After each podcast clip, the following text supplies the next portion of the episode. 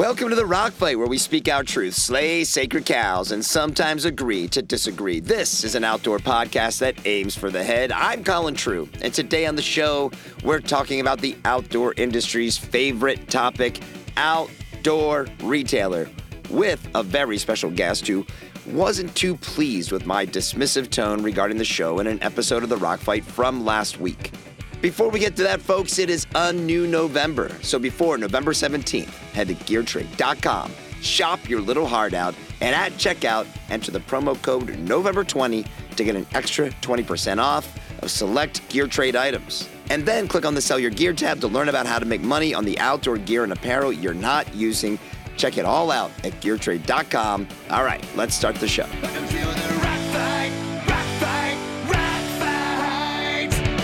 So if you go back and listen to last Monday's episode of The Rock Fight, included in the title of that episode was the clickbaity phrase, Outdoor Retailers Tiny Winter Market. And in both the title of that episode and in the episode itself, I fired off a few rocks at Outdoor Retailer.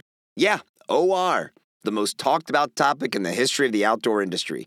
If you've been within even a few inches of the outdoor industry, you have an opinion about Outdoor Retailer. And my most recent opinion that I offered on last week's episode was that OR was effectively dead. That the recently released floor plan was, let's just say, on the small side, and showed me that people are not coming back to the show in a meaningful way. And out of respect, I was going to save any future opinions about the show for when there was something new worth talking about. And the very next day, I got a call looking to see if I'd like to chat with new OR show director Sean Smith here on the Rock Fight. So, yeah, that qualifies as something new worth talking about. Regardless of your own opinion on Outdoor Retailer, the bottom line is that the show is important to the history of the outdoor industry and those of us who spent a good portion of our careers cavorting through the halls of the Salt Palace during the day and closing down the port of call at night each carry an idea about what OR is or should be, and recent efforts to please everyone have led to the show becoming less and less relevant. Hence my comment last week, and also why I was eager to welcome Sean onto the Rock Fight to see what the guy who was brought in to shape the direction of OR just this past June had to say about what the show was planning to do in order to turn it around. So let's get into it. Here is my conversation with the show director of Outdoor Retailer, Sean Smith. Well, longtime Rock Fight listeners will know I've taken some shots at Outdoor Retailer in the past, most recently just last week. When I said that I'm calling the ball on the show, well, that episode actually got the attention of today's guest because the show director of Outdoor Retailer, Sean Smith, is here. And I presume he's ready to return fire. So, but this is exactly why this show exists to dig into those topics that we all love about the outdoors and the outdoor industry. And honestly, I, you know, if in my circle of friends anyway, anything that's happening at Outdoor Retailer is going to eternally be a top three subject for sure because everybody's got an opinion about it. So, Sean Smith, welcome to the show. Oh, Colin, thanks so much. Good to be here.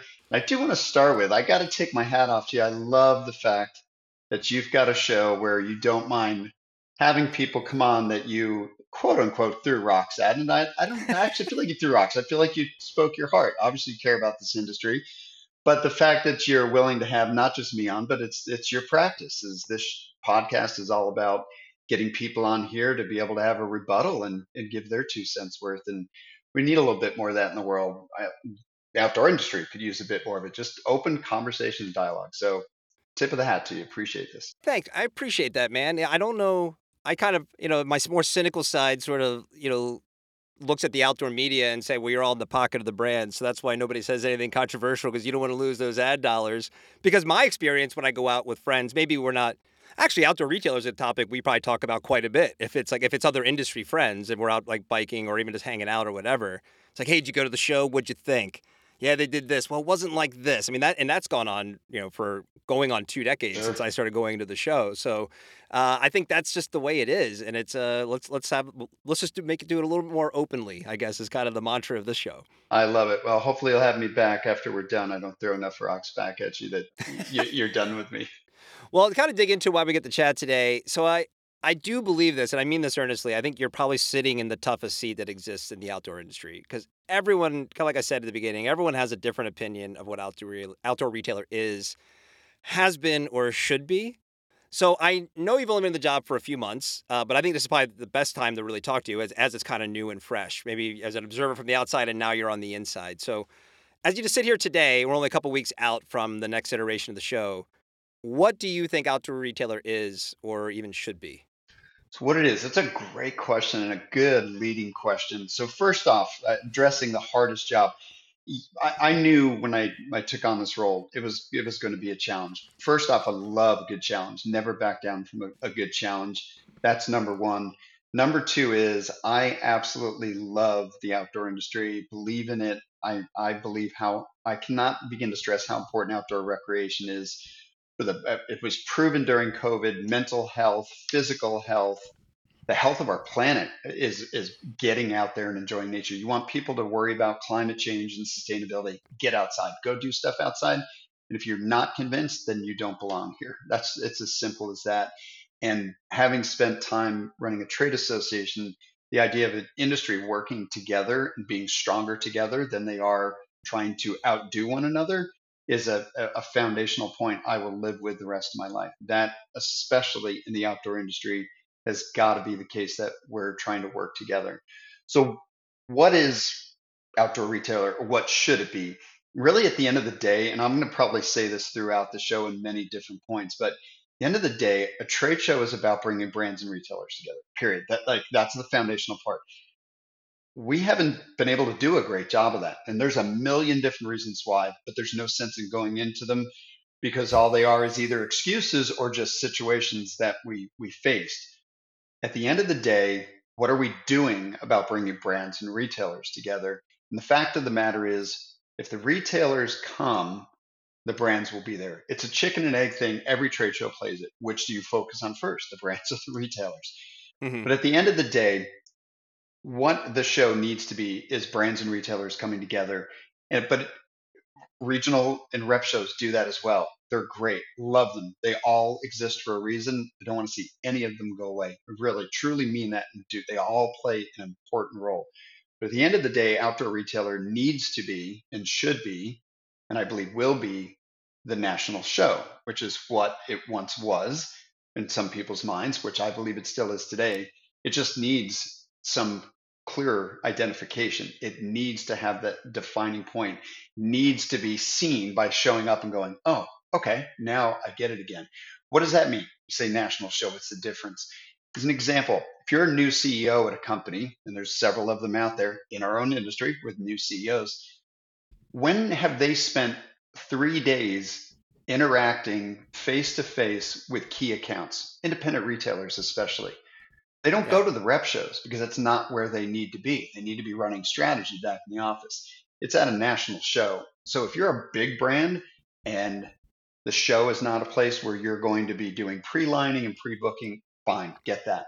But you're there as a leadership position. You're there to spend time face to face with retailers. And it's not just on the show floor. The times after the show, at the hotel bar, out at company dinners, that's where so much business is really done. But that doesn't happen unless you're at the show in the first place. The second part of it is those small to medium sized brands. I'll confess that's where my heart is. I love entrepreneurial business. Love it. I love the innovators. I love the risk takers. People who will go and tuck themselves in their garage and print t-shirts or come up with the newest innovation for the outdoor industry to make it better for everybody. That's what outdoor retailer has always been about. That's our key focus is going to be what's new, what's innovative, giving those new brands an opportunity to make it in. Where would we be if some of if if Cotopaxi didn't have a place many years ago when they started out, or KAVU, or some of these really cool brands that have seen growth because they kept coming to the show and they get bigger and bigger. So I think that's what it what it should be, and that's what I think we we're going to get back to. So I, I think it's great. I, I love that you um, number one have a have a clear vision for it, and if it's I was I, that's a question I've had is it's like you know what do you want to be because it doesn't feel it doesn't feel from my perspective right now that you know I say you I shouldn't be saying you that oh, the show okay. knows and right and right so or that Emerald has known and I understand why but also to your point about it being for brands and retailers to get together, I mean, I would argue that hasn't been that way for a very long time. I mean, even when I started going to the show in the mid 2000s, it felt just like a marketing show, right? I remember I remember people, especially I was living on the East Coast and East Coast retailers coming in because they wanted to be there, but also because they kind of felt like they had to be there. And then as I was managing a couple of small brands, uh, ProBar, nutrition brands, ProBar and GU Energy Labs in like the 2010 to 13 range, I remember being like, okay, number one, I had to justify our reasons going to the to the, my boss because it was not cheap. And my whole thing is like, look, we're going to show up. Brand presence is important, and I'm going to run the most killer program. I'm going to come home with reams of paper. And he's like, all right, let's go. So, and in neither case was I able to do it. and I had a killer sales team. I mean, I I will hang my hat on the the team. It's one of my favorite things I've ever accomplished in my sales career. With, with the brand, with the rep groups I put together, and we got like six orders. Retailers who would come did not want to write; they wanted to see the show. And it just kind of always became this thing, even back then, even well before Bears Ears and COVID and everything else, it became this conversation, especially after that, and especially when I got to Polartec later in my career of do we need to go to outdoor retailer? We all like to go. We know that showing up, there's a there's a level of make sure that we're seen because everybody's there. And you know, I've talked to people with brands, especially when I was working at Polartec and other things. It kind of felt like those conversations were happening, and that's why we said before we started recording about you know the Bears ears thing. You know, heart in the right place. Uh, you know, like you said, nobody shut down their retail stores in Utah but you know that because that was for me, it's like, well, you would have done that if you cared, and also you haven't. You've been looking for a reason to not go to outdoor retailer for years. That's right. Here it I is. agree with that. Right. And so between that and COVID, then I think you know, a lot of brands are like, hey, man, we're not really losing business because we're not going to OR. So let's, why would we go back? And then on the retail side, you know, it's a, it, that becomes a, a more complicated topic that I want to get into as well. But so anyway, I think it is, you know, the show obviously started as an industry show, a business show. People were writing orders, and that really pretty quickly became then more of a, a you got to show up. The gathering, the tribe took over. So is that? I mean, are you up against it by saying we want to kind of get back to that trade event by knowing that that's kind of been the history for the last couple of decades? I do, and I think it, I still think it's a foundational point. Now, now, don't get me wrong. Not everybody is going to do commerce at the show. Not everybody is going to set up six rep sit there pre-line, take orders, enter it into Elastic Suite or whatever they're doing, and getting their orders and going home. But at the end of the day, there are small, medium-sized brands that live and die by that. Uh, you know, a brand like Jet- Jetty started kind of in surf, East Coast, became a bit more nationally known, especially in surf uh, on the West Coast, and then outdoor really has boomed for them as well. They come because, as Corey would tell me all the time, I'm going to keep coming here as long as I'm opening new doors. So clearly, people are opening doors there. So size will determine the true amount of commerce you're doing. All right. So outside of that, then you say, great, you've written out big brands. Why do we need to, why do the big brands need to be there? And I do believe a lot of them did use COVID and other things. COVID actually did cause people to take a stop and say, where am I putting my money? Do I need, do I need to do that? No question, because prior to COVID, everybody was saying e-commerce is the way it's going. Brick and mortar is probably going to die. Fact of the matter is, the second COVID was open over, everybody wanted to go out and shop. Where do they want to go? Into brick and mortar stores. Think we're going to deal the same with trade shows, which is, oh, well, let's just back off trade shows because we don't need them. Same thing with trade associations. They're all hurting. Members have, have some, said, do I need to put my money there? Fact of the matter is that the answer is yes, you do and you're going to realize it. It's just a matter of how quickly you realize it. So what what does a brand do if they're not setting up bays and they're not? Well, first off, I would say you don't need a 4,000 square foot booth. But the you def you never did. But look, let's be, let's be yeah, honest. I worked at some brands where right? we had that booth. Two stories, bells and whistles. You got a Ferris wheel going. I mean, do, do you really need that?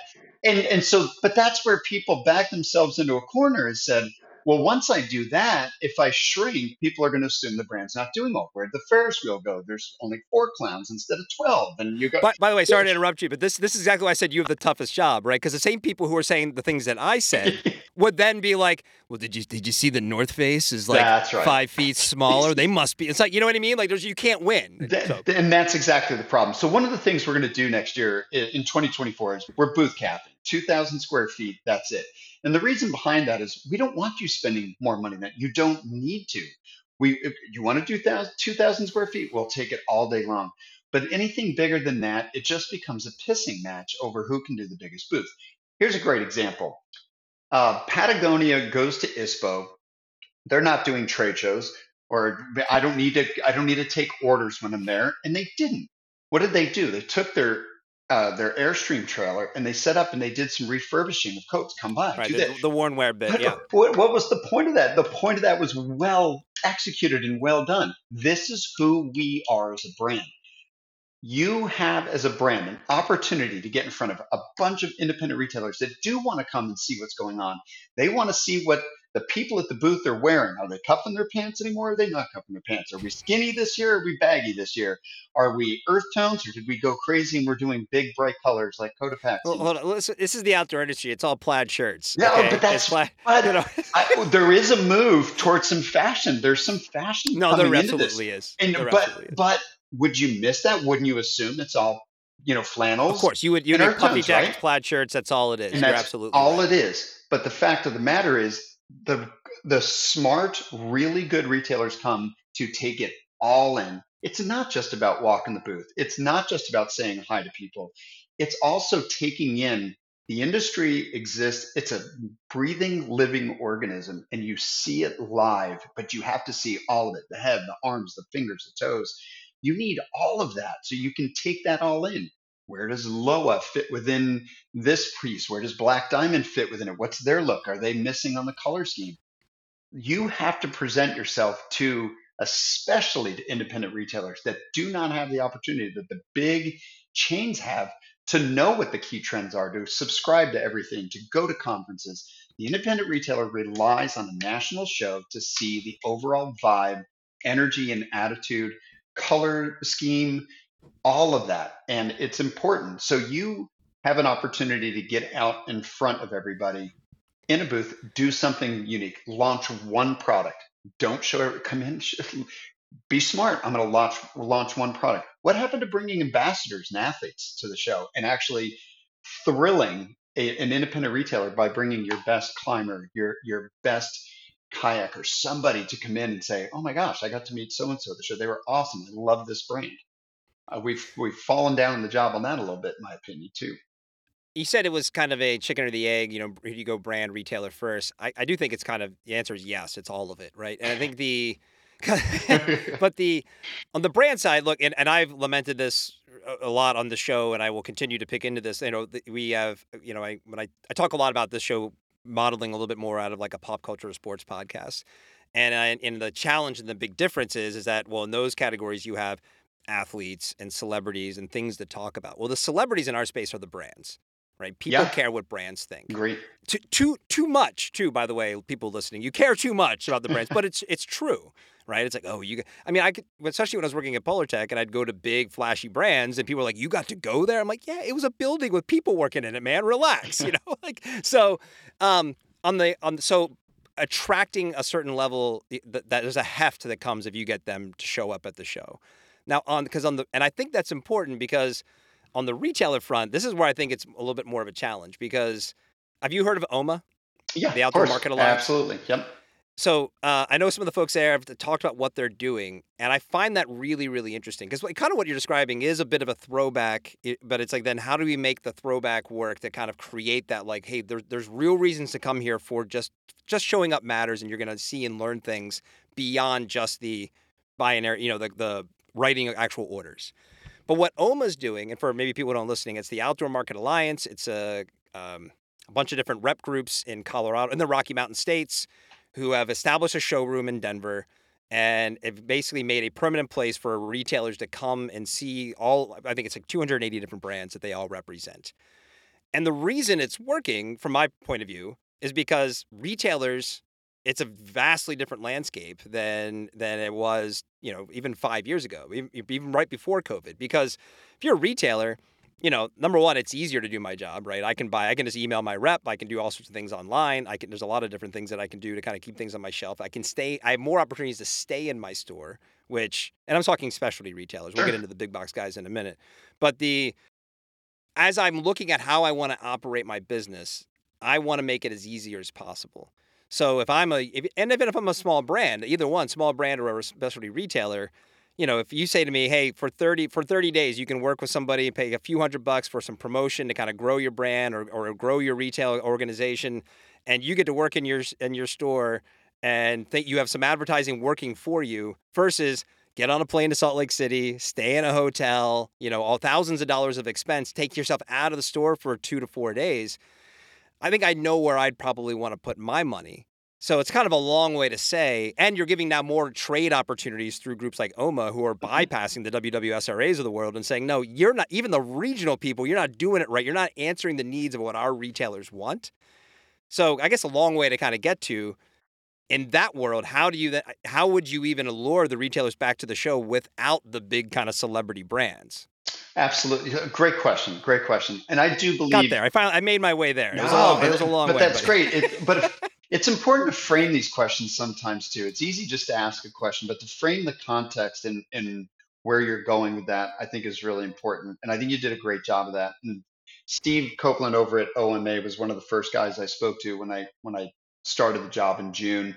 Every person I've spoken to so far has said, "Hey, we we need OR to get back to where it was. It needs to. We need a national show, whatever that looks like." And it's changed. It, it's we're never going to be 300 square feet again with with the full circus in town, and, or we could. May take a long time, but I think we'd have to ask ourselves really, what are we accomplishing by doing that?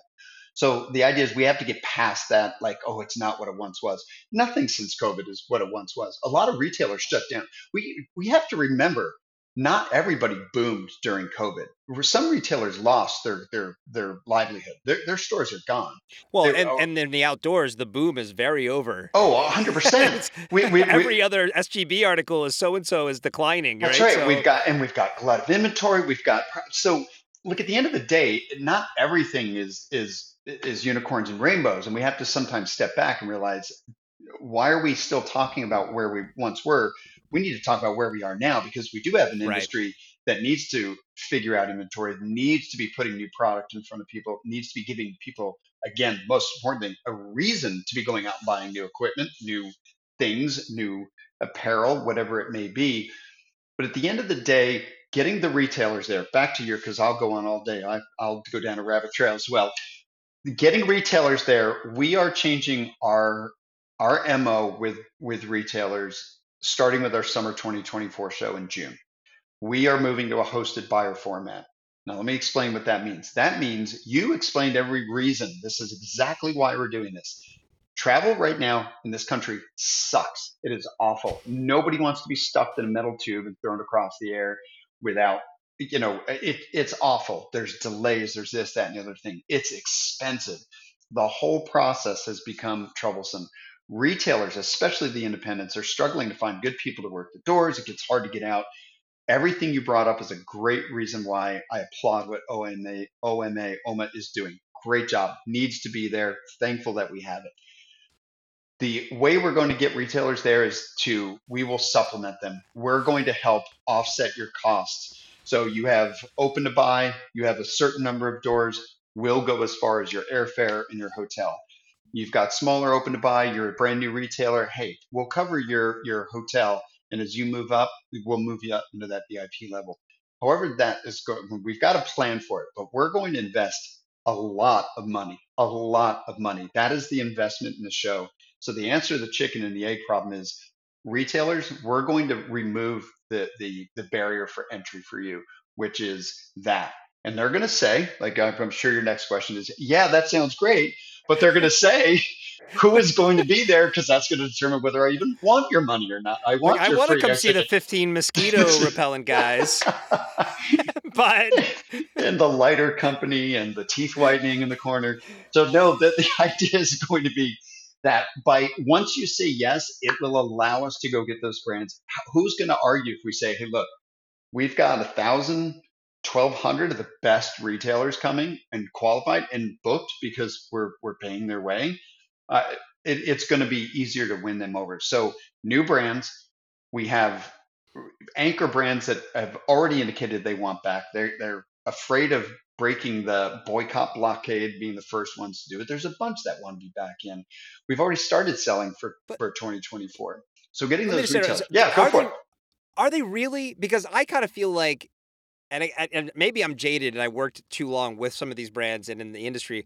If they felt like it would affect their bottom line positively, they would have rushed back to Utah with you guys. No, I, a- I believe that with a heartbeat. Like these guys are so. I mean, we talked about earlier. It's money. I mean, it's if they say if, if it's like, hey, coming out to a retailer, the booth pays for itself and it's going to add a bump to our revenue, they would have found some easy way to to say, oh well, it's fine now. But it, but know, it has Bi- Biden's in office and they rolled it back, so we're all good. Yeah. You know, like I think they would have said something like that. But we, we weren't there. We won't be, until 2024. I mean, look at the winter show. This is what started this whole conversation. You saw the floor plan and went, "Oh my gosh, it's not even a rep show. Yeah, dude, It's for it's it, rough. it's 40,000 square. No, and I'll call it what it is. Let let's let's get that elephant out of the room and let's let's move into that Yeah. question. Quick, we probably should have started there. That's a good. no, point. no, it's great. So we're at 40,000 square feet. The context of that is really important, though. We've already held two shows. We held two shows that did relatively well. Not great. I mean, by by all accounts, like what do you consider great? Summer was good. We we got some great feedback. There was some energy and momentum. The winter show is definitely small. It's 40,000 square feet. We're not going to hide behind anything. We're not going to try and play it up to be anything anything but what it is. But we've got 1,600 retailers that are signed up to be there and that are going to be there because November is an important buying time. So the reason it's so small is we had we had already told the industry we're doing snow show in January, we're doing June, and then we came out and said, wait a minute, we're going to shift our dates and go June and November. But the only way for us to get that November date at Salt Palace, they were like, you got to take it starting this year. I can't like now or you don't get it. So we said we're going to do it and we're going to bring out whatever we can. 130 of the brands on the floor, whether you like this or not, it doesn't matter. I think it's a selling point. Are new. They're new exhibitors. They are brands that are anxious to get out there and be seen. So you want discovery, which is what all the retailers tell us. Show me something new. I see all the same thing. Or with this is the place to see something new. Again, yes, it'll be 40,000 square feet. It is going to be like an upstart, but it's only because there was nobody budgeted for this. They budgeted in 2022 for 2023 to do two shows, maybe one, depending on your brand. So we throw a third show at them and they're like, I, I'd love to. I don't have budget. And not everybody said I'd love to, but it's what we hope they say is I'd love to, but I don't have the budget. So that being said, we know we've got a smaller show. And so we have said we're going to be content with that because we're going to go all in in 2024 with hosted buyer.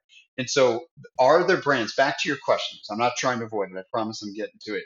Are there brands that truly feel like they would break that, that, M, that boycott and be the, the the ones to come back and be a brand. I honestly do, and and I we promised we wouldn't share some of these people who have actually said that because I don't want to go on record for that. No, I understand that. You don't do want to out them here. I get But at the end of the day, the reason they're they're not is that boycott did mean something. Sustainability in this industry is is is you know uh, such a foundational point of this industry, and so nobody wants to be seen at that.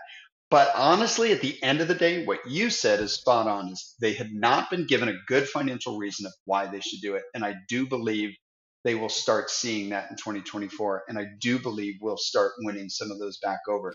I come back to okay. So the last time I went to the show was summer. I guess it was summer 22. Was that the, was that the last summer show in Denver? Was that last summer? Last 22? we had a summer show this year in June in Salt Lake in Salt City. Lake. Yeah, And then a year ago in 2022 was, was still in in Denver. Denver. Correct. Okay. And my takeaway from that at that show, and this is kind of what I get to about about the anchor brands and about the people things coming in. I, I and this is kind of what I probably when I started to get a little frustrated because it's just like just let the show be what it is. Because my experience there was that it was probably more like the shows were in like the 80s. Because it was a lot of upstart brands. I'm making jokes about the 15 mosquito repellent brands because there was a lot of those kinds of brands there. But whatever, they, these are people who showing up, right? I, and I do know the from a buyer point of view, talking to friends who have attended and just who I spoke to at that show, that you do get a good representation of, of big box buyers. You know, the Bass Pros and the Dicks and those guys, those guys all show up. Walmart's there, those things.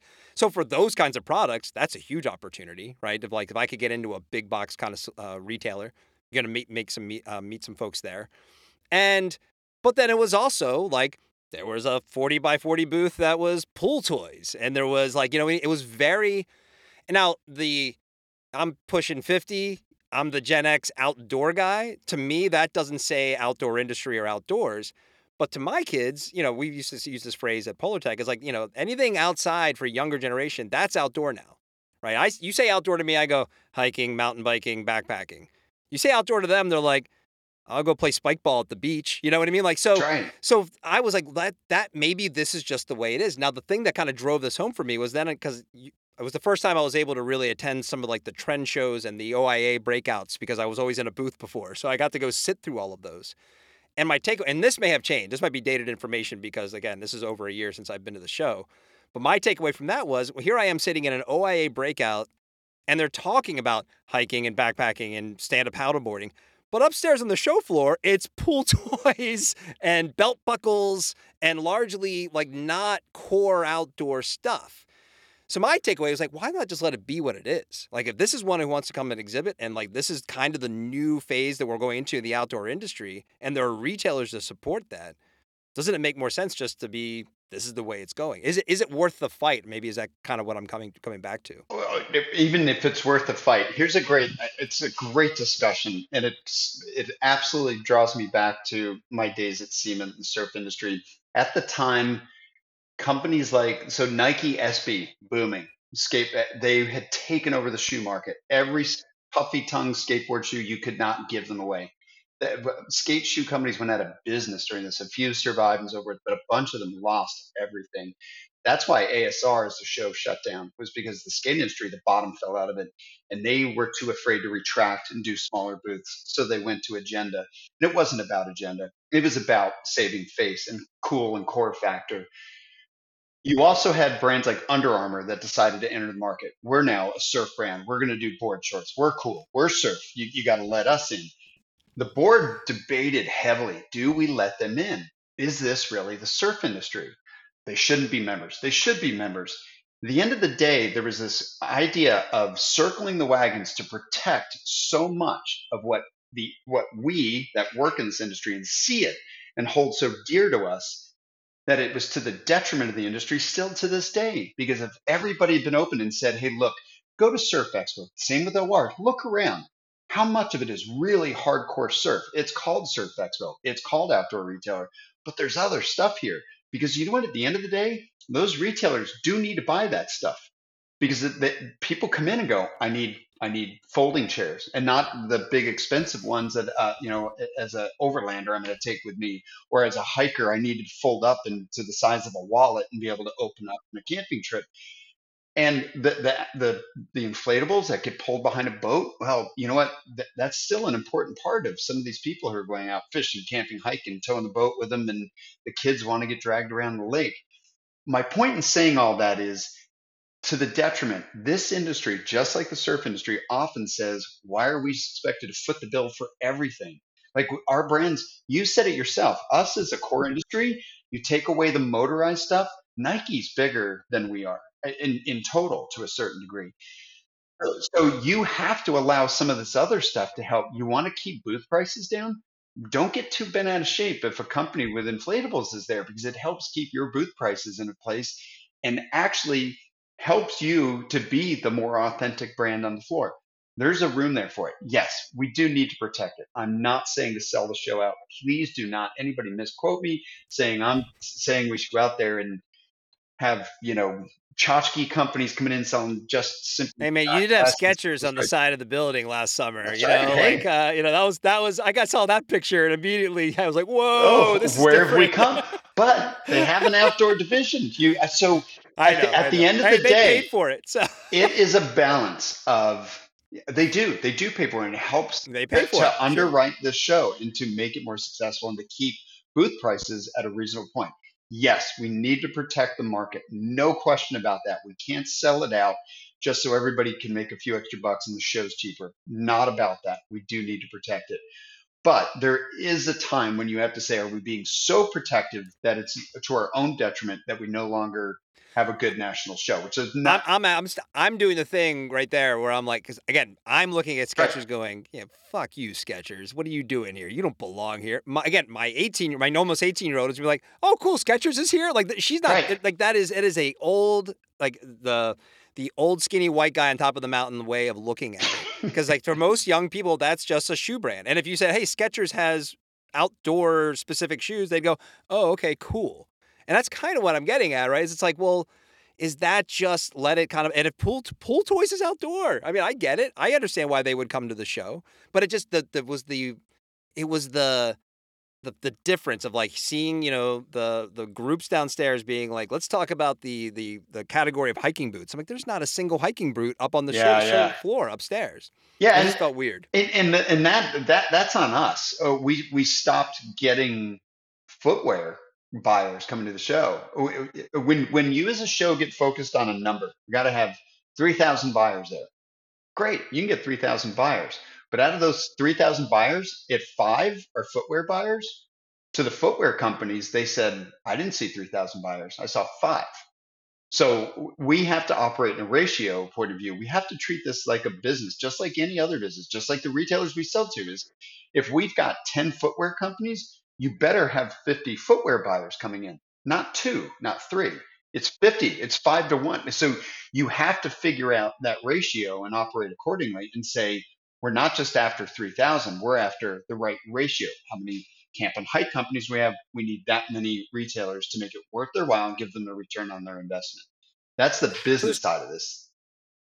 so two, one other thing uh, just back to you were talking about you know the buyer program for retailers another thing you and i's announced for 2024 to uh, it, you know kind of change things up for the show and this is one i'm definitely a little it was a little i raised my eyebrows because i sat in the seat was an expanded sourcing area and i'm curious of the rationale for that and the feedback you got because as someone who worked for Polartec and went to the shows I can't tell you a meeting we had at that show, and we we were one of those big booths that we didn't need to be that big, but it was great. We, that was a great. They were fun booths.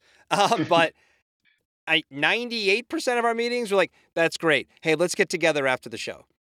Right, and maybe we'd fulfill some swatches. Maybe maybe you'd kind of like somebody would walk in, and then it's like there's a lead gen, there may a little lead generation, but it always felt like it was a man. We could do this with a table Yeah. and a bunch of swatches, and so I'm curious the feedback you guys have gotten that you thought that of the three things you're doing to kind of grow the show, expanding sourcing was an important one.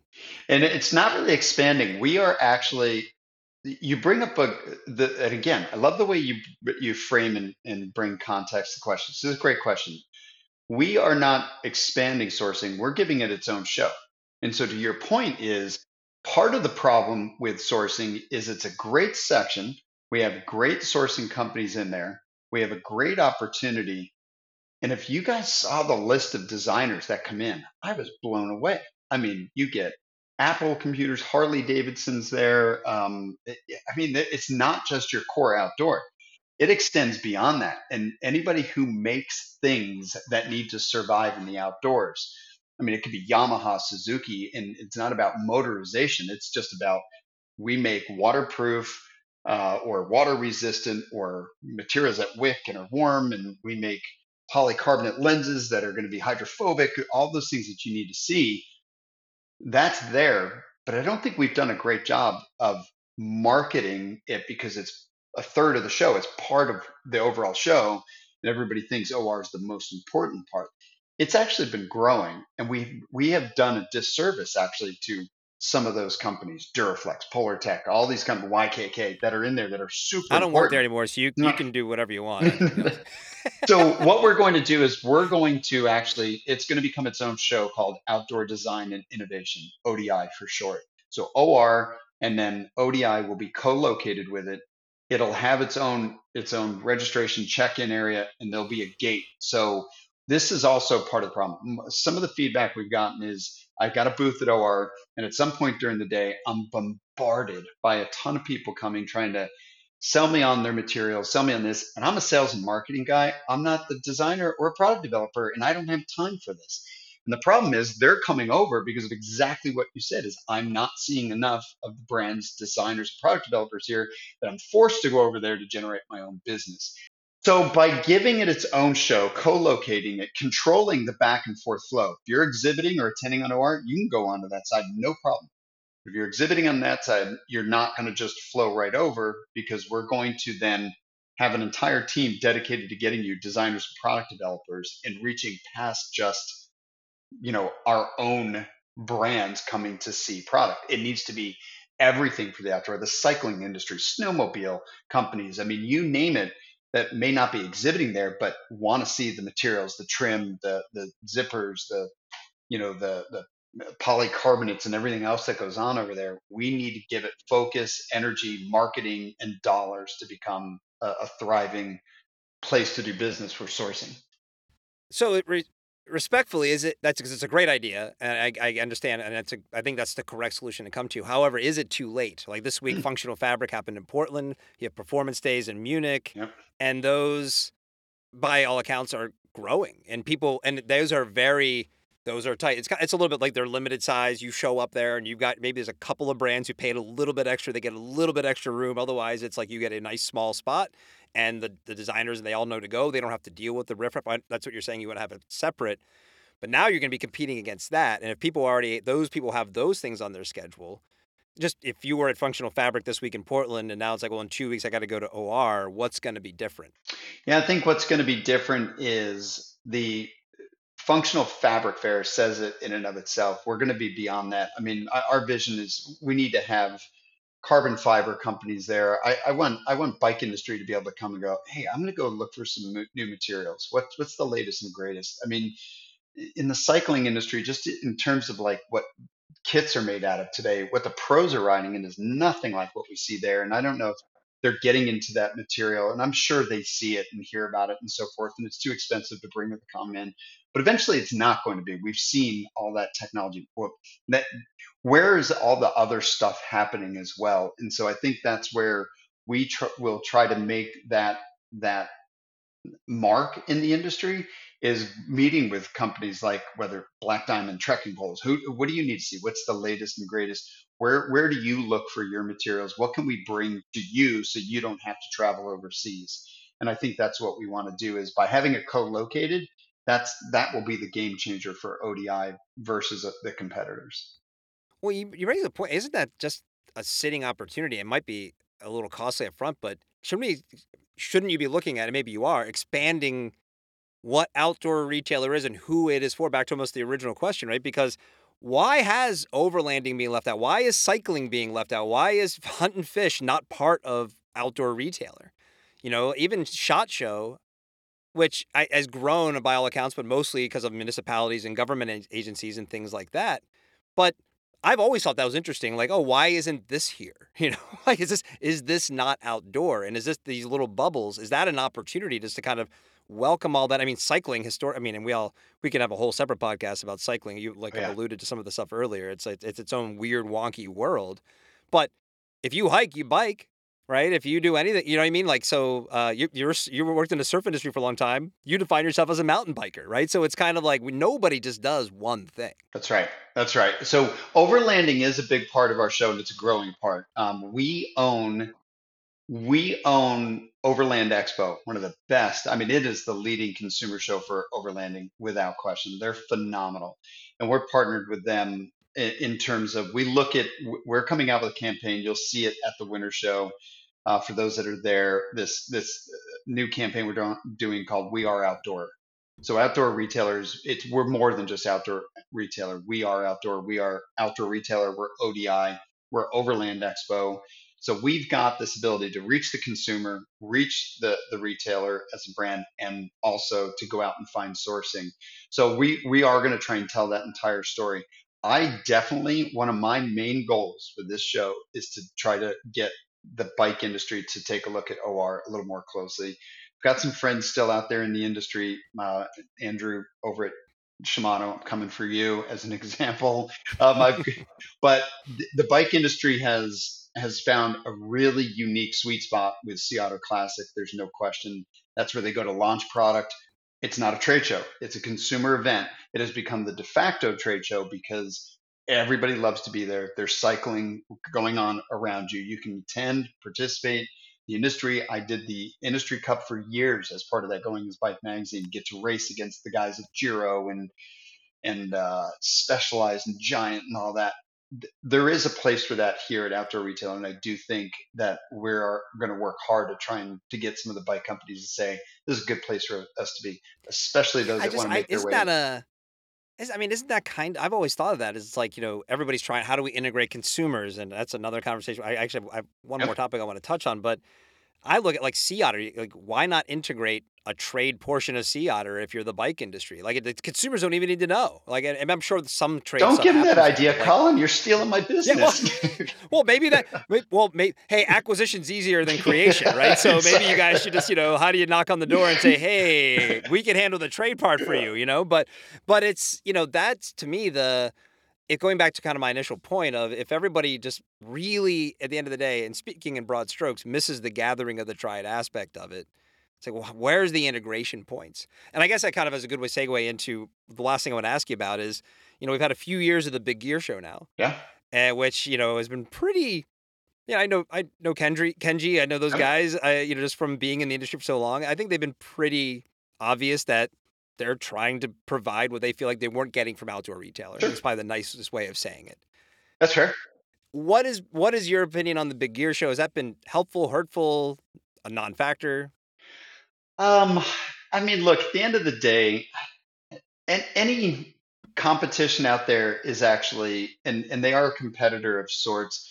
I don't get into that kind of stuff too bad. I mean, I I do hope they succeed, to be honest with you, because I I think competition breeds success. Competition breeds innovation. Competition breeds. You know, I'm old too, so uh, uh, I'm in my 50s. So you remember the old uh, um, rental car campaign. We're Avis, so we try. We're number two, so we try harder. That was Avis's whole campaign. Was we're number two, so we try harder. What a one of the best campaigns in the world. They admitted we're not the best in the industry, but because we're not, we're trying harder than everybody else. And so I think there's something to be said when there is competition out there that drives you to put your best foot forward.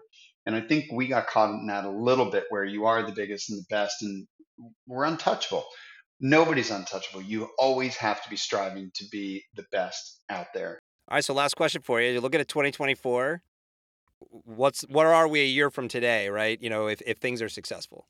The way we measure success as a trade show company, believe it or not, yeah, I'm going to go there, is we have something called NPS score. It's a net promoter score. And you're like, oh my gosh, here we go. This Oh is God, starting to go all off the rails. Thanks And for I joining, everybody. exactly. Uh, let's uh, you But I say that only to tell you what the context of an NPS score is. Did you do your job right? Did the exhibitors like it? And did the attendees like it? Did they find it was helpful? Did they do business? At the end of the day, the only way we can measure success, I can sit here and tell you, well, we had more exhibitors next year. So what? What does that mean? Did was everybody happy? That's what you're going to wonder. Was it worthwhile? Was it valid? Well, how do I measure valid? Well, how do I measure valid? We had more attendees there. That's fine, but did they did they even buy anything, or did they just walk around and with their thumb up their ass and wonder why I even came? So at the end of the day, you want to know was it successful? The way we measure that is, and I believe it's actually a really valid way of measuring it is is from our surveys. Did we do the job we set out to do? Was this helpful to you? Did you find this to be better than last year, the same, or worse? And it's not that simple. But that score at the end of the day, I want our attendees to say, that was great. That was an improvement. I love where this is headed. I'm so glad I came. And I want our exhibitors to say, that's just what I needed. I wrote business, or I, I reaffirmed some strong relationships, or I stood on the top of the mountain and thumped my chest a little bit as the, you know, King Kong at the ten, top of the Empire State Building. I felt like a leader there today. And I felt like our brand was looked at because we activated and, and retailers wanted to be biased. That is how we're going to measure success. And I know it sounds cold, calculated, non as cool, but there's no other way to measure success than if somebody says after the fact, great job. And it's got to be across an average. Because as you said, we're never going to make everybody happy. Not everybody's going to leave the winter show thrilled and in perfect scores. It's not going to happen did we make did our bell curve change? Did it get higher or are we still flat? We have to change that response where the majority of people are coming away saying great job. I cannot wait to see what we're going to see next year. Biggest measure of success will be are you coming back next year? Likely so.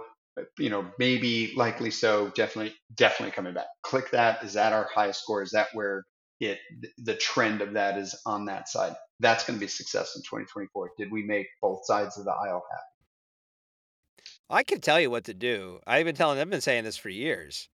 You just need to have some, uh, someone sponsor a real party like we used to have back in the day, and recreate the Port O' Call. Did you ever go to the sh- Oh, Salt yeah. Lake when the port? Okay. Yep. Recreate the Port O' Call. Get like three of the bands. Get like the Bosstones, the Black Eyed Peas, and I don't know, then like Cracker or somebody. Get them to play, and be like, "Throwback, baby! We're going. We're doing, going. The Port O' Call calls back." It's so funny because Surf Expo has their own version of that for those that uh, go to Surf Expo as well with Gunner Down, which was an 80s hair metal cover band. And that was where everybody went.